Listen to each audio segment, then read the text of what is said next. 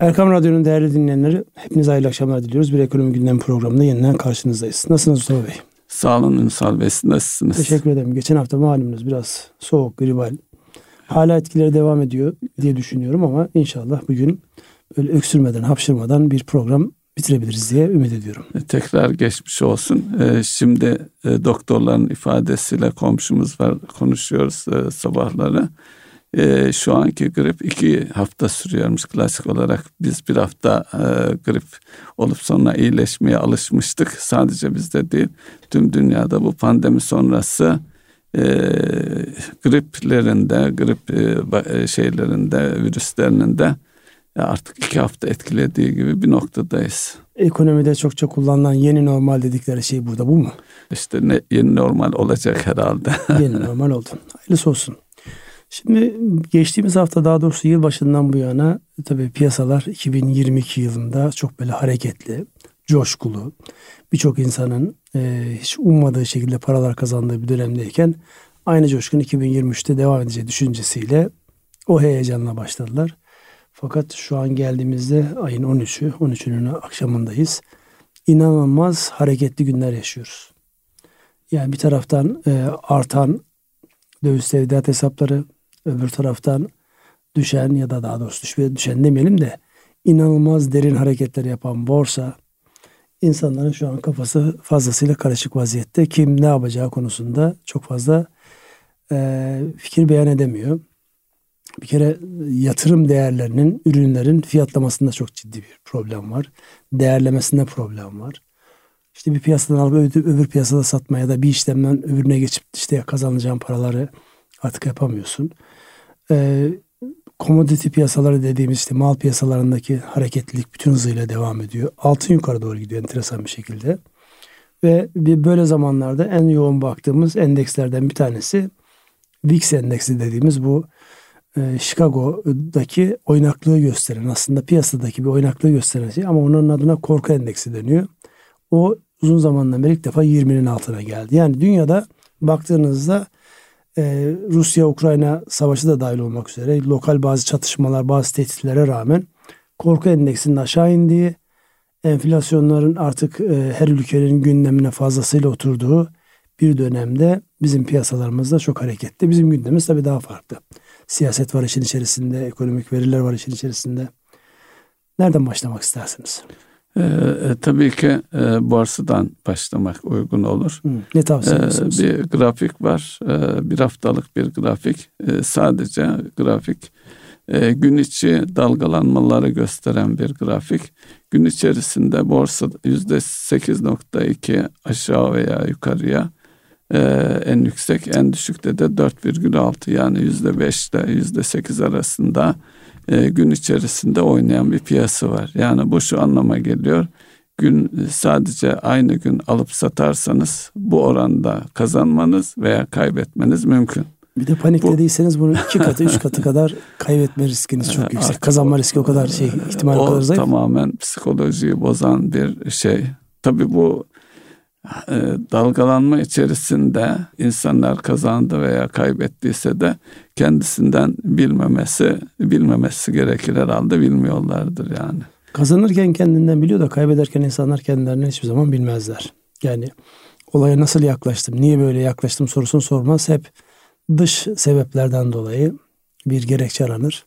Yani dış mihrak e, şeyi argümanı aslında hep, hepimizin kullandığı işte o el alemi suçlamak, dışarıyı suçlama şeklindeki yaklaşım tarzının herkes için geçerli olduğu bir yerdeyiz. Yani nefsimize toz kondurmuyoruz. Hiç. Nefsimize toz kondurmayız. Yani piyasayı işte spektatörler mi yaptı, manipülatörler mi yaptı diye cümleye başlıyoruz. Halbuki hareketlerimize baktığımızda e, onun arka tarafındaki işleyen gerekçeler, neyle karar alıyoruz, nasıl karar alıyoruz konusunu çok fazla göz önünde bulundurmuyoruz. Evet dediğiniz gibi piyasalar çok hareketli, çok oynak.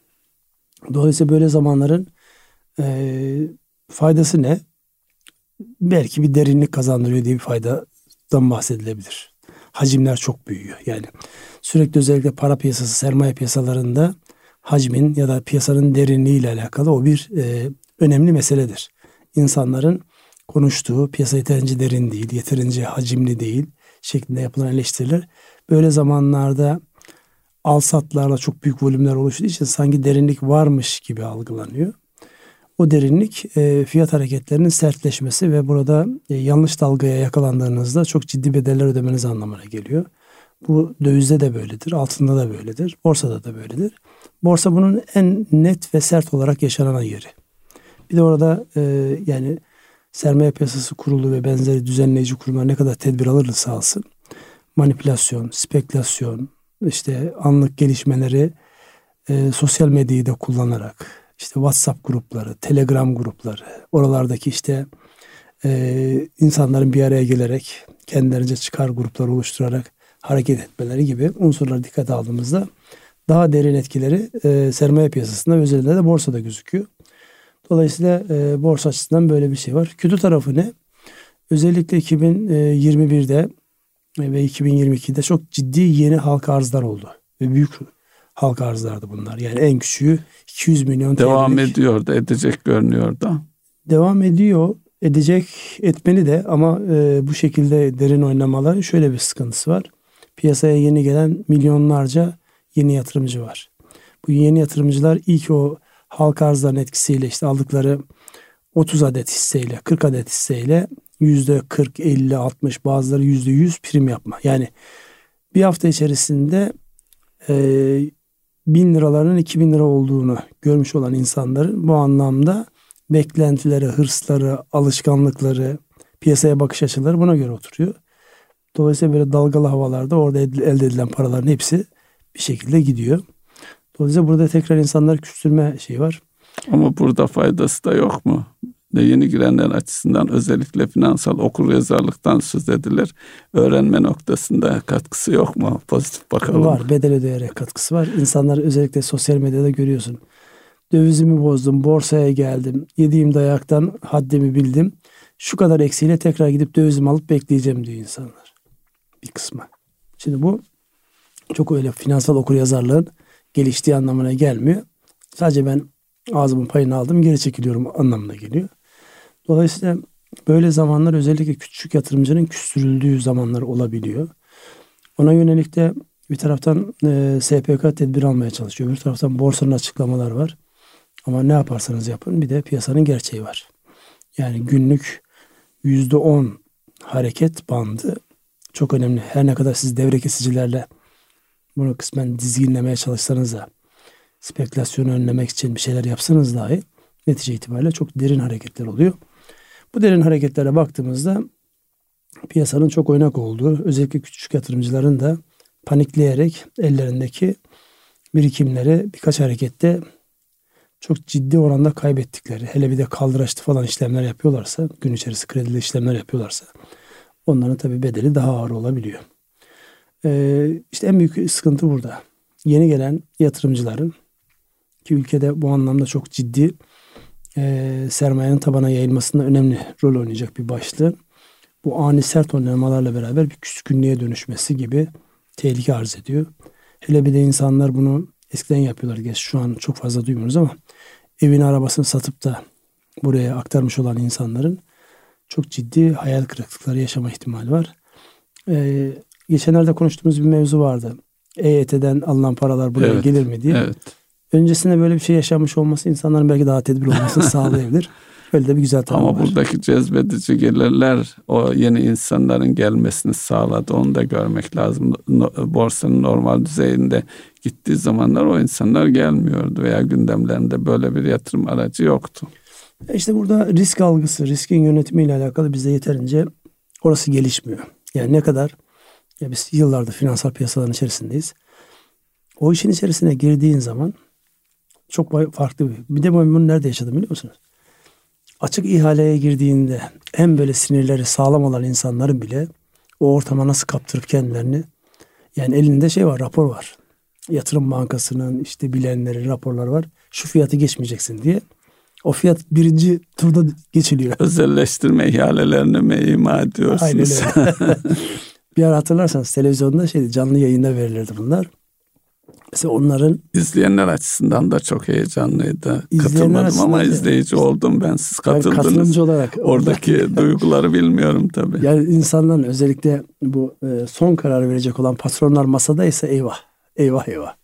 Çünkü arada mesela profesyonel yapıyorsa bekleneni açtığı zaman bir mola isteyip bir telefonla konuşma, bir nefes alma şeyi var. Ama patronlar karşılıklı oturup hele bir de birbirlerine karşı böyle üstünlük çalmaya çalışan, rekabet olan, stratejik anlamda öne geçmeye çalışmak gibi düşüncesi varsa yani onu ben bir tanesinde yaşadım.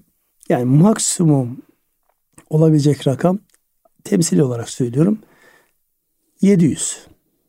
Daha açılışta 850 ile başladı. Bittiğinde 1200 falandı. İşte maksimum 700 olması gereken yerde 1200 dediğinizde bir de bunu milyon dolarlara, 100 milyon dolarlara vurduğunuz zaman korkunç rakamlar çıkıyor ortaya. Dolayısıyla o psikoloji farklı yani. Dışarıdan bakıldığında çok kolay. Bir de e, sonuca bakarak yorum yapanlar ya bugün işte sabahleyin şuradan satsaydım, hmm. şuradan da alsaydım diye yorum yapanlar var böyle hayal kuranlar var. O iflah olmaz bir durum. O psikoloji öyle bir psikoloji değil. Evet. Onun için e, bugünlerde insanlara sakin olmaları, pozisyonlarında eğer yani mantıklı hareket etmişlerse, hangi yatırım aracındaysalar sakin kalabildikleri ölçüde e, varlıklarını muhafaza edebileceklerini. Ama ani hareketler her defasında kaybetmeye sebep olur. Çünkü şunu unutma ister makine yapsın ister insanlar yapsın. O ani hareketler yapan insanlar yüzlerce, binlerce, milyonlarca kere bu şeyi yaşadıkları için nerede psikolojinin kırıldığını, nerede yukarı döndüğünü en iyi onlar görüyor. Ünsal Bey siz şimdi e, işin davranışsal tarafını söylediniz. Borsada bir de algoritmalar var. Evet. Onları da işin içerisine katarsanız. Algoritmalar da böyle çalışıyor zaten. Yani orada netice itibariyle insanların bir de arka tarafta matematikte olduğu için nerede insanlar nasıl tepki vermişler. İşte teknik analizi, işte kendince belli bir analiz yazmış. Demiş ki şuraya gelince ne varsa hepsini sat demiş.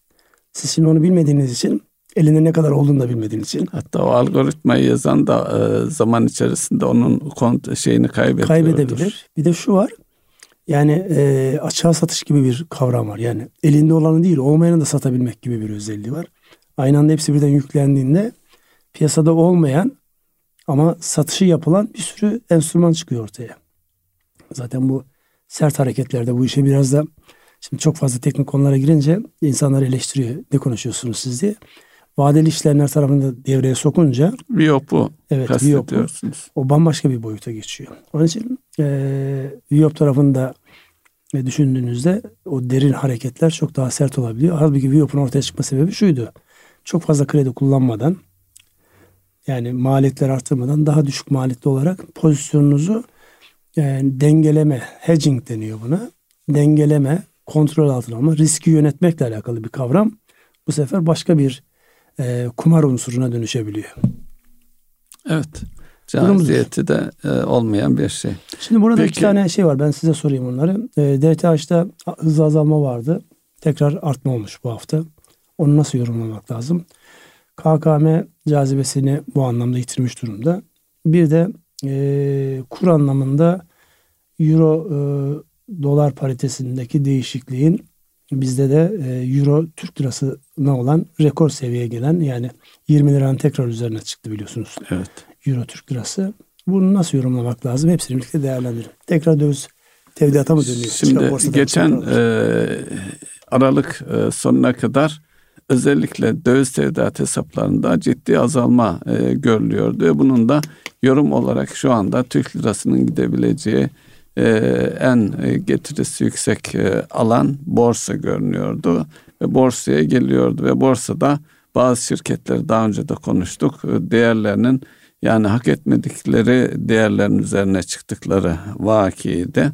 Dolayısıyla bir düzeltme de bekleniyordu ve para borsaya akmaya devam ediyordu. Yıla başladıktan sonra e, tabii bunu göz önüne alırken e, seçim Türkiye'de önemli bir unsur. Seçimlerin erkene alınma e, ihtimali e, gündeme herkesin gündeminde yer alıyor. Seçimlerin tarihi belli değil. Cumhurbaşkanı açıklamaları var. Buradan seçim tarihinin önemi konusunda şuna gelmek gerekiyor. Şimdi e, seçim sonuçlarıyla ilgili tahminlerde bulunuyor, bulunuluyor. Bazılarına göre işte seçimde e, kim kazanırsa kazansın mevcut iktidarın devamı da olsa, değişim de olsa bu ekonomik politikanın değişmesi gerekir. Bu bir zorunluluktur varsayımında olanlar var. Dolayısıyla bu şu anlama geliyor. O zaman e, şeyden sonra seçimden sonra hızlı bir şekilde faizlerin yükseleceği. Hatta şunu var, şu da var belki de rastlamışsınızdır. Eğer şeylerin de iktidarın değişmesi halinde e, doğrudan IMF politikalarına dönüleceği hemen standby anlaşmalarına gidileceği gibi bir şeyler de konuşuluyor. Yani bunu gerçekten düşünen ve iktidar olduğu takdirde bu adama adımı atacak e, bir iradede belli kesimlerde e, gündeme getiriliyor. Şimdi böyle bir şey olacaksa bu e, faizlerin yükseleceği ve borsadaki paranın çıkacağı anlamına geliyor. İnsanlar şu ana kadarki getirilerini borsada kazandıklarını realize etme adına işte dövizini bozup geldiyse e, işte mevduatını e, bozup geldiyse buraya aktardıysa şimdi e, karını realize etmek nereden geldiyse dolar veya işte mevduat o taraflara döndürme amacıyla bir harekete geçtiği görülüyor. Yaklaşık sıkı bir rakam sanıyorum 4-5 milyar dolar civarında bir dövizde artış var. E, kur korumalı mevduatta azalış var. Buna e, karşılık şimdi genelde göz önünde olan borsa işte kur korumalı mevduat ama bunların yanı sıra da e, ciddi sayıda fonlar var. Bu fonlarda özellikle altına dayalı fonlar işte hisselere dayalı e, işte değerli metallere e, dayalı bir takım fonlar var e, paranın bir kısmı da onlara akıyor. Yani onlar arasında değişim yine borsa hareketlerinde olduğu gibi kolay şekilde akabiliyor. Paranın borsadan çıkıp oralara akması söz konusu. Yine bu son haftalarda baktığımız zaman yine yabancıların borsadaki varlıkları çok azalmıştı ama çıkmaya da devam ediyorlar. 350 milyon dolar seviyesinde bir satıştan söz ediliyor haftalık. Tabi bunları üst üste koyduğunuz zaman borsada bu çalkantılar devam ediyor. Ancak borsaya da girişler var. Yani şu anda e, herkesin e, yani borsada çeşitli e, şeylerde yatırımı olan insanlar kendince bir yere gidiyor. Beklentiler değişiyor ama borsa yine e, faaliyetini yani cazibesini şu günün koşulları altında sürdürmek durumunda. Şimdi buradan hareketle e, bakabileceğimiz e, kaynaklardan bir tanesi de yani e, neler oluyor noktasında e, getirilere bakmakta. Yani e, şeylerin e, yatırım araçlarının getirilerine bakmakta yarar var. E, Aralık ayı istatistiği var. O rakamları özet olarak aktarayım mı? Uygun olur mu bilmiyorum. Bence yani ona şey yok çünkü hani bu genellemeler bunlar. Şimdi hisse senedi diyor getirisi şu kadar. Ama siz eğer doğru hisse senedinde değilseniz onun çok fazla bir anlamı yok. Dolayısıyla buradaki az önce söylemiş olduğunuz şey çok önemli. Bunu nereden görüyoruz? E, profesyonellerin yönettiği yani insanlara şunu söylüyor. Kendiniz yönetmeyin. Profesyonellere teslim edin. Fakat şu fonların değerlerine baktığınızda profesyonellerin de çok fazla bir şey yaptığı yok yani. Ha, benim gördüğümle aynı şeyi görüyor. Yani bakıyorsun fon o gün yüzde üç değer kaybetmiş. Yüzde dört değer kaybetmiş. Şimdi yüzde dört değer kaybediyorsa ve sen bunu bir şekilde göremiyorsan e ne fark ediyor bireysel yatırımcıyla o zaman kurumsal yatırımcı arasında daha iyi yönetildiğine dair neyi söyleyebiliyorsun? Ya orada bir bazı açmazlar var, bazı sıkıntılar var. Onun için yani getirileri siz yine isterseniz bahsedin ama e, nokta itibariyle baktığınızda bu sadece olmuş geçmiş gitmiş. Bizim aslında gelecekle alakalı bir şey söylüyor olmamız daha uygun düşer. Yani e, bu da biraz kehanete giriyor yani piyasalar hakkında. Ama şu bir gerçek. Şu an e, insanların önemli bir kısmı özellikle e, pozisyonu eğer dövizde ise dövizi kaçtan bozmuş olabilir bu insanlar daha önceden borsaya girmeden önce? Kaçtan geri döndüler ve ne bekliyorlar? Evet. Altındaysa altını satmış borsaya gelmişse kaçtan sattı şu an dönse kaçtan dönecek gibi böyle baktığınızda evet. aslında her tarafta e, bir anlamda marjların tükendiğini görüyoruz. Burada benim en çok dikkatime çeken konu aslında o da bir yatırım aracı olarak, enflasyondan korunma aracı olarak gündeme gelen ev ve araçlar. Şimdi orada araçlar kısmını çok fazla yakından takip etmiyorum ama ev tarafında şunu biliyorum. Satılığa konup da satılmayan çok sayıda ev var. Yani bir taraftan insanlar ev arıyorlar ama öbür taraftan da baktığınızda yani daha yüksek fiyatları gördüğü halde daha düşük makul fiyat konmuş olmasına rağmen satılmayan, işlem görme. Yani orada bir şey yok, bir hacim yok. Evet fiyatlar geldi yukarıya oturdu zaten büyük sıkıntı o değil mi? Geliyor bir yere oturuyor. Daha önceki fiyatı gördüğü için kimse mecbur kalmadığı sürece aşağı çekmiyor. Evet. Aşağı çekmiyor ama işlem de olmuyor. Şimdi işlemin olmadığı bir yerde fiyatı siz götürüp yani işte daha önceden 200 bin lira almış olduğunuz bir eve 2 milyon lira demişsiniz. Bir anlamı var mı alım satılmıyorsa? Biri de 1.900 verdiyse artık onun altına da inemezsiniz. Zor, evet. Zordur. Dolayısıyla e, doğru yani bir rakamı da duymuşsanız ona da inat etmişseniz vermemişseniz psikolojik olarak verdiğiniz zaman kendi kendinize işte e, kötü yönettiğiniz kötü ya da manipüle ettiğiniz, kötü hissettiğiniz anlamına gelir. Böyle enteresan bir dönemdeyiz şu an. Dolayısıyla bu döneme baktığımızda geriye yönelik getiri şuydu dediğinizde Yine de siz söyleyin yani. Sözünüzü kesmeyin. yani insanlar mutsuz olmak istiyorsa bu hesapları tabii şu var. İnsanın iç sesi var. İç sesi mutlaka çalışıyordur. Hele bir aile düşünelim. Aile üyelerinden biri satalım, biri satmayalım dediyse e, evdeki huzuru bile bozabilecek Siz potansiyeli baya, var yani. Baya derinlere gittiniz. O derinlere gidersek yani piyasaları falan yorumlamak mümkün değil. Ee, yine geçen ay e, enflasyondan, tüketici enflasyonundan e, göre düzeltilmiş rakamlara göre 13,5 seviyelerinde e, borsa lider, e, devlet iç borçlanma senetleri yüzde beş seviyesinde, altın e, 3,4 seviyesinde, Euro 2.89, Euro'yu bahsettiniz zaten Ünsal Bey. E, mevduat getirisi de e, yatay diyebileceğimiz seviyede. Dolar e, yatırım olanlar ise yaklaşık yüzde bire yakın bir zarar e, görünüyor. E, tabi bu geçen Aralık ayının e, sonuçları.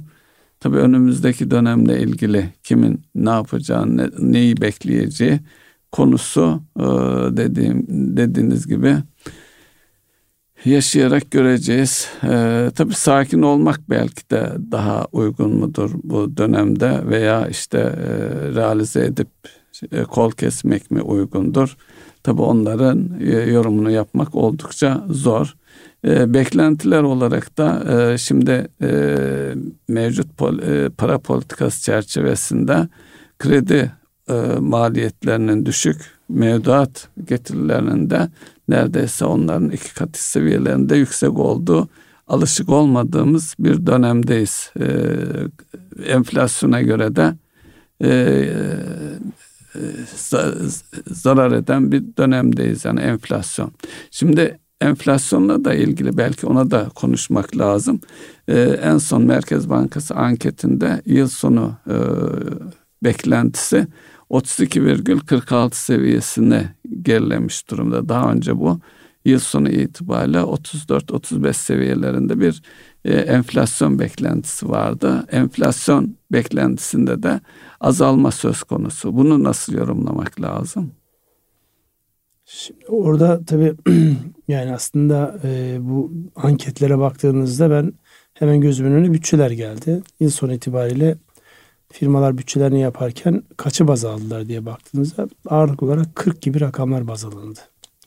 Şimdi e, Merkez Bankası'nın yapmış olduğu ankette daha çok e, piyasanın özellikle finansal piyasanın oyuncularına yapılan anketler bunlar. Onların beklentisi yani bu şekilde giderse önce bir kere seçim yapılmış olmasından dolayı 2023 yılının sonunda bir beklenti bittiği için daha belirli olabileceği yani ister mevcut iktidar devam etsin ister yeni bir şey gelsin daha e, en azından seçim gibi bir ihtimalin olmamasından bahsediliyor ama o hiçbir zaman Türkiye gibi ülkelerin gündeminden çıkmaz biliyorsunuz. Enteresan bir şey gelir. İnsanlar ortaklıklarını bozarlar, ittifaklarını bozarlar. Bir şekilde yine seçim olur ya da işte e, Cumhurbaşkanlığı tarafı ayrı olur, parlamento ayrı olur, karar mekanizmaları işlemez, tıkanma olur onu çözmek için yine benzer şeyler olabilir. Bir siyasinin gündeme getirdiği konulardan birisi de bu yani evet. altılı masada. Yani onlar sürekli gündeme geliyor. Yani her şey var. O siyasinin gündeme getirdiği şeylerden bir tanesi IMF mevzuydu biliyorsunuz.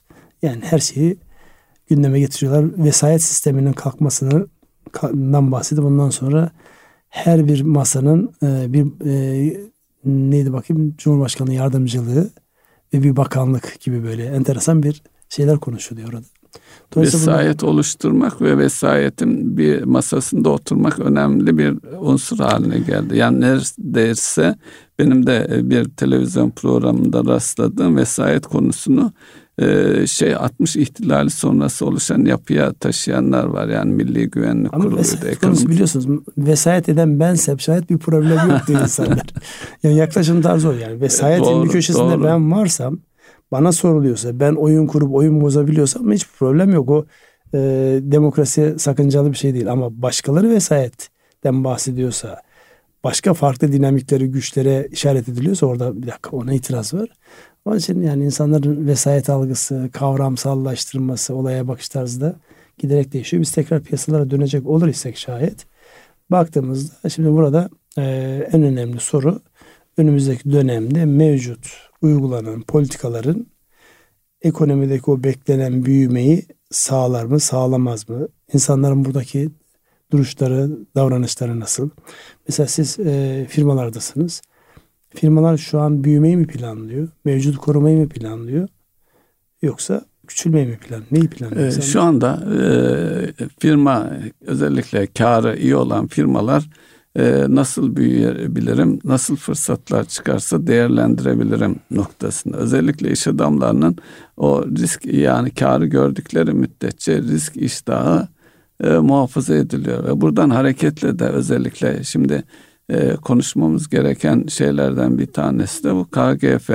Yani hangi e, ben yatırım yapacak olursam e, bu e, yatırımla ilgili şu an krediler çok cazip herkesce biliniyor. Ben kredi alabilir miyim? Zaten bu cazip olan krediye ulaşıp hayalindeki yatırımı yapabilme. Ama onun için de krediye ulaşma. Çünkü krediye ulaşma derken son günlerde zor e, zorlaştı biliyorsunuz. Sadece selektif e, amaçlı denen belirlenmiş sektörlere e, kredi yönlendirilmesi yönünde ve bunun da gittikçe sıkılaşan takibiyle birlikte ilk başta söylem halinde olan şey gittikçe sıkılaşmaya başladı. Kanıtların e, ta istendiği ve bankaların da bu kanıtları getirmesi ve onların arkasında durmasını istendiği bir e, süreçteyiz. E, kredi garanti fonunun açıklanan 200 milyarlık bir paketi var. O paketin e, alt başlıklarına değinelim isterseniz. Burada işletmeler için, işletme e, giderleri için e, dağılım şöyle 35 milyar döviz kazandırıcı faaliyetler yani ihracat ve e, hizmetler de dahil 35 milyar TL. E, yatırımların finansmanıyla ilgili e, proje finansmanı 20 milyar, imalat sanayisi için 15 milyar, e, önemli bir kalem geldiğini EYT emeklilikte yaşa takılanlarla ilgili e, her şey net, netleşip yasalaştıktan sonra e, firmaların e, kıdem tazminatlarını ödemede kullanmaları için 25 milyarlık bir e, rakam var. Bunun yetip yetmeyeceği belli değil.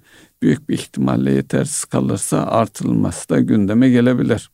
Yine bölgesel e, olarak COBİ'lere yönelik 10 milyar, girişimcilik için 4 milyar, e, kadınlar için yine 4 milyar kadın girişimciler e, kastediliyor.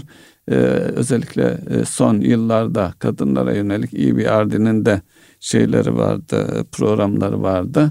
E, girişimci olmak isteyen kadınlar için avantaj olduğunu burada tekrar hatırlatmakta yarar var. Özellikle mikro düzeyde e, iş yapan kadınlar için krediye ulaşmak e, kolay olduğunu zikredelim. E, yeşil dönüşümle ilgili e, 7 milyarlık teknolojik yatırımlar için 4 milyarlık e, dijital için 1 milyarlık dijital için rakam biraz düşük geldi bana Ünsal Bey dijitalleşme ile ilgili. E, eğitime 10 milyar e, bu yeni evim ilan edilen e, konut e, kampanyası e, programıyla ilgili 20 milyar yine konut inşaatlarıyla ilgili de 10 milyarlık bir şey var ana hatlarıyla. Genel olarak bütüne baktığımız zaman sizce 200 e, milyarlık bu paket ve dağılım konusunda ne dersiniz? Şimdi şurada e, firmaların özellikle ihtiyaçlarına baktığımızda az önce söylemiş olduğumuz o selektif kredi politikasından dolayı birçok firmanın e, ihtiyacını karşılama noktasında bankalarla olan ilişkilerinde bir gerginliğin yaşandığı gün gibi ortada. Yani limitler var. Bunu hatırlarsanız. Teminatlar verilmiş. Teminatlar verilmiş. Her şey hazır. Geçenlerde beraber olduğumuz bir ortamda bir firma daha doğrusu bir banka yöneticisinin anlatmış olduğu şeydi. Yani onay verilmiyor. Niye? İşte BDDK'nın e, herhangi bir cezai yaptırımına karşıla, karşılaşmamak için banka yönetimi şubeye müsaade etmiyor. Dolayısıyla firmada işte önce kaporasını vermiş ya da işte ön avansları göndermiş ama işlem realize olmuyor. Dolayısıyla bu ciddi gerginliğe sebep olabiliyor. Şimdi e, tam Nasrettin Hoca rahmetli yaşasaydı herhalde herkese haklısın e, sözünü bir daha söylerdi. Şimdi bir taraftan e, kamu otoritesi e, kendince enflasyonla mücadele, piyasayı bir anlamda disiplin altında tutma, kamuyu zarar uğratacak ve insanların e, en büyük adaletsizliklerden bir tanesi olan enflasyona maruz kalarak gelirlerini, servetlerini kaybetmemeleri için tedbirler almaya çalışıyor. Onu işte BDDK benzeri e, düzenleyici kurumlar uyguluyor. Bankalara çeşitli cezai yaptırımlarla beraber. Bir de hayatın gerçeği var. Daha önceden her türlü teminat yani o saatten sonra hiçbir yeni bankayla ilişki geliştiremezsiniz. Çünkü her banka aynı kapsamda. Dolayısıyla teminatlarınızı alıp başka yere götürme şansınız yok. Yeni bir ilişki geliştirme şansınız yok. Bu tip böyle handikapların olduğu ortamda 200 milyarlık KGF bir de bunun tabii yan etkileri olacaktır. Eminim piyasada belli ihtiyaçları karşılar. Fakat şu an e, tam piyasanın beklentisi bu anlamda karşılanmış olur mu sorusunun cevabı bunu düşündüğümüzde 200 milyar çok büyük bir rakam gibi durmuyor açıkçası. Dolayısıyla e, yani çözümdür, derde devadır. Her ne kadar siz sektörel anlamda dijitale o kadar mı destek, daha yüksek destek olmalıydı deseniz dahi firmalar bunları kendi işlerinde bir şekilde çözüyorlar. Yani dijital ya da diğer ayrım yapmıyorlar. Ee, hani yetersiz olsa da e, piyasanın beklediği o ihtiyacı karşılayacak bir e, çözüm gibi duruyor açıkçası. Evet o zaman e, süreç içerisinde zaten özellikle e, iş dünyası oldukça güçlü. Odalar, burada, borsalar. Burada aslında eleştiriye ben onu gündeme getirirsiniz diye düşünüyorum. Oradaki eleştiri şu. Tamam kaynak KGF'den gelecek olan kaynak belli. Piyasadaki söylenen e, ya da en çok yapılan spekülasyon şu. Tamam KGF'den kaynak sağlanıyor ama bunun erişim konusunda bankalar eşit davranmıyor. Ya da adil davranmıyor. Bu e, yani gitmesi gereken yerler hak ettiğim halde ben alamıyorsam kime gidiyor gibi böyle biliyorsunuz bizim insanımızın genellikle evet. sorduğu en e, önemli sorulardan bir tanesidir. Ben bir, hak ediyorum al, alamıyorsam kime gidiyor bu sorusu. Bir de şu var e, şöyle bir algı var e, bu programı kamu bankaları uygulayacak diye bir şey evet. var. Dolayısıyla o yaklaşımda kamu bankalarına yönelik rekabet avantajı sağlayan bir durum ortaya çıkartıyor. Ya ondan geçtim ama daha önceden kamu bankasıyla çalışmayanlar açısından ciddi bir handikap evet, var. Evet.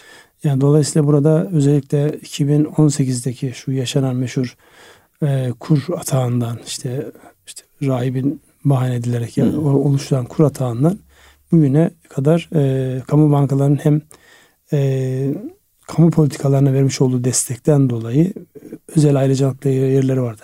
Şu an şey değiştiğimiz çok emin değilim. Hatırlar mısın bir ara vergi ve e, SGK tahsilatlarını sadece kamu bankalarına toplamıştı. Devam ediyor kamu bankaları. Devam ediyorsa mesela şu var yalnız e, diğer bankalar kredi kartı üzerinden yapıyor. Yani siz verginizi çalıştığınız bankadan ödem, ödemiyorsanız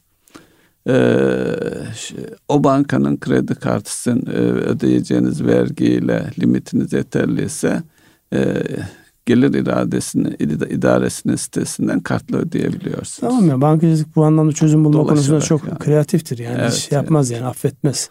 Zaten şu an ve buna e, göre de limitleri artırıyorlar bankalar onu gözeterek. Ya, kredi yani. kartları konusu ve bu tip böyle riskin e, daha geniş alana yayıldığı, daha kontrol edilebilir, daha geniş alana yayıldığı alanlarda yeni ürün geliştirme konusunda bankalar e, hiç e, cibine davranmıyorlar. Tam tersine çok orada yani yenilikçi bir tutumları, tavırları var. E bunu zaten nereden anlıyoruz? Her hafta değişen BDDK düzenlemelerinden anlıyorsunuz.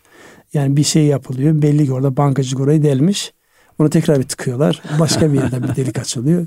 Orayı tıkıyorlar. Benzer şey son dönemde aslında sermaye piyasalarına da gelmeye başladı. Yani daha önceden yani iyi yapılması mümkün olan bazı düzenlemeler şimdi daha böyle piyasadaki gelişmeler dikkate alınarak e, yapılıyor. Yapılması da gerekir. Aksi takdirde dediğim gibi yani 3 milyonun üzerinde yeni yatırımcının e, olumsuz etkilenmesi bu seçimi sonucunu bile değiştirtecek şeylerdir bunlar. Yani evet. E, hafife çünkü, alınacak şeyler değil bunlar. E, e, herkes için kendi sahip olduğu değer önemli çünkü e, bireysel bankacılık döneminden hatırlıyorum. E, kişinin e, kredi kartı limiti 500 liraysa onun için çok önemli. Ona hak ettiği seviyede e, saygın bir şekilde kendini iyi hissettirecek şekilde davranmak zorundasınız. 500 milyonu olan için de aynı rakam insan olarak değişmiyor. Dolayısıyla özellikle yeni girenlerin borsada herhangi bir şekilde zarar görmeleri halinde e, siyasi sonuç doğuracak şekilde iktidar suçlamaları ihtimal dahilinde. Bunu da göz önüne almakta göz önüne alınıyordur herhalde. Ya hatırlarsanız bundan önceki dönemde bu tasarruf finansman şirketlerinin e, hatırlarsanız evet. 40'a yakın firma vardı. Sonra 6'ya indi. Orada bile e, ciddi bir e, yani tasarruf sahibi ve belirsizliğin getirmiş olduğu bir psikoloji vardı. Neyse ona Allah'tan bir düzenlemeler yapılarak bir şekilde çözüldü. Yani tamam insanlar evet. belki e, o dönemde almış olanlar artıda alamamış olanlar ciddi bir bedel ödese de gayrimenkul ve araba fiyatları yukarı gitse de en azından bir çözüme kavuşturulmuş olması evet. çözümsüzlükten iyidir. Dolayısıyla böyle zamanlardaki mutsuzluğu telafi etmek de çok zordur. Yani kolay bir e, hadise değil. Yani o anlamda baktığınızda hiç hesapta olmayan yani ve sizden kaynaklanmayan şeyleri yönetmek zorundasınız. Zaten iktidar evet. olmak, yönetici olmak, yönetmek böyle bir şey olsa gerek. Başka konu başlığımız ne var? Onlara girelim isterseniz. Dünya hiç konuşmadık. Ee, özellikle Fed'in son gelişmeler çerçevesinde enflasyonun Amerika'da e, küçük de olsa eksi gelmesi, altı buçuk seviyelerinde kalması, e, devam etmesi beklenen faiz artışlarına işte 75 puanlardan 50'ye daha sonra da son gelişmeyle beraber 25 e, puan seviyesinde artma konusunda bir sanki uzlaşı ortaya çıkmış görünüyor. E, FED başkanlarının açıklamalarından. Yine buradan hareketle resesyon konusundaki endişelerin nispeten azaldığı söz konusu. Yine IMF'in başkanı hanımefendinin bir açıklaması var. Yıl sonu itibariyle e, dünya ekonomisinin kendini toparlayacağı ve beklenen resesyonun e, olmayacağı yönünde. Tabii Çin e, önemli bir ekonomik e, güç dünya açısından, üretim merkezi olma açısından pandemiyle ilgili çok e, sert uygulamaların olduğu bir dönem sonrasında işte e, geçen ay yaşanan e, isyana varan kalkışmalar neticesinde e, beklentilerin ötesinde tamamen bir açılma sürecine girdi. Her ne kadar e, Covid e, 1 milyar kişiye ulaşacak noktasına da geldiyse de hayat sürüyor ve oradaki ekonominin canlanması da dünya ekonomisinin canlanmasında ana katkıyı sağlayacak görünüyor.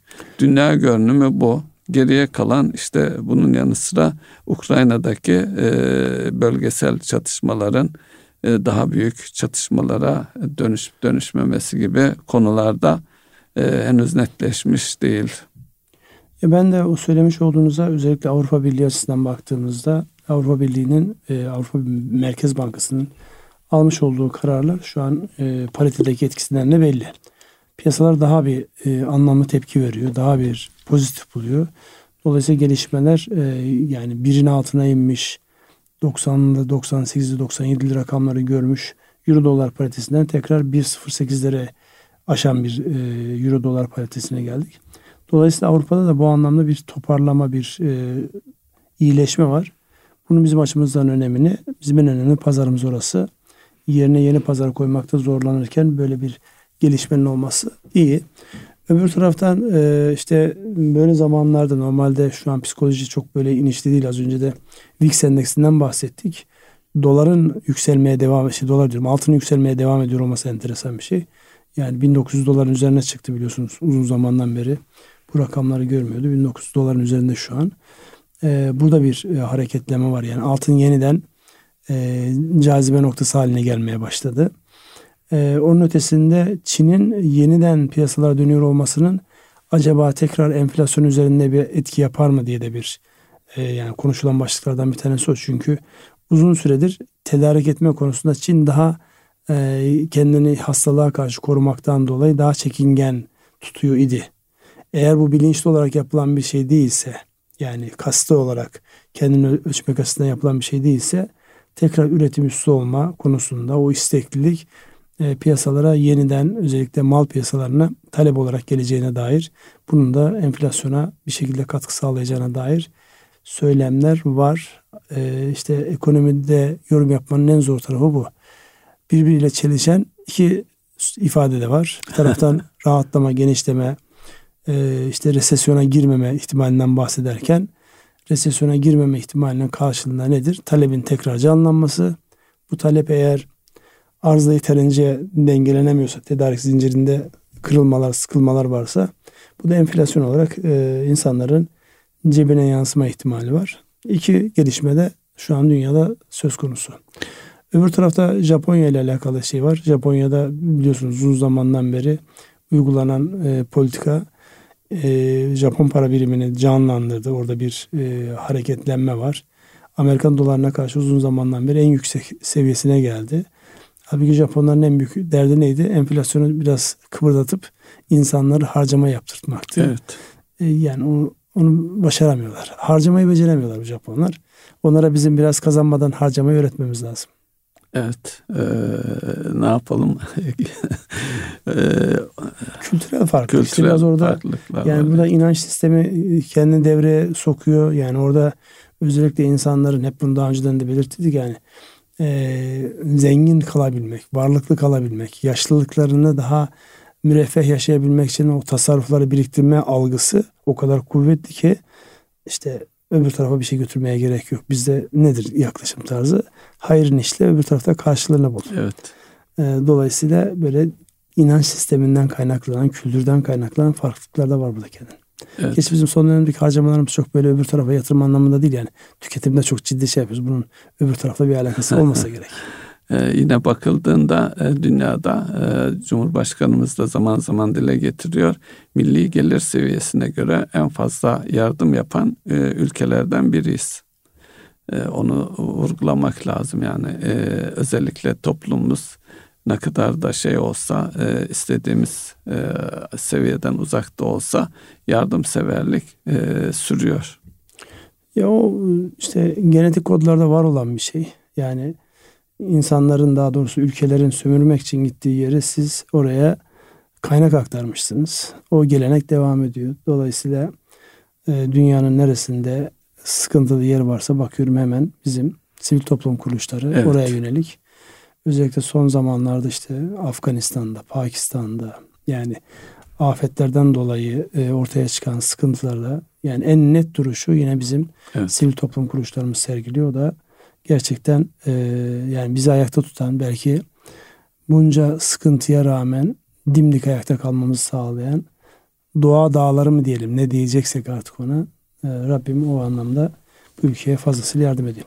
Özellikle TİKA e, Ünsal Bey e, Balkanlardaki ve diğer coğrafyalardaki izlerimizi oradaki e, eserleri, camileri, imarethaneleri e, muhafaza ve canlandırma konusunda çok hayırlı işler yapmış durumda. Onu da vurgulamak lazım. Burada e, tabii dışarıda tik ama içeride de çok güzel şeyler var. Mesela benim çocukluğumu da işte ortaokul liseyi okuduğum yerdeki Rami kütüphanesi, daha doğrusu Rami Kışlası. Topçu Kışlası.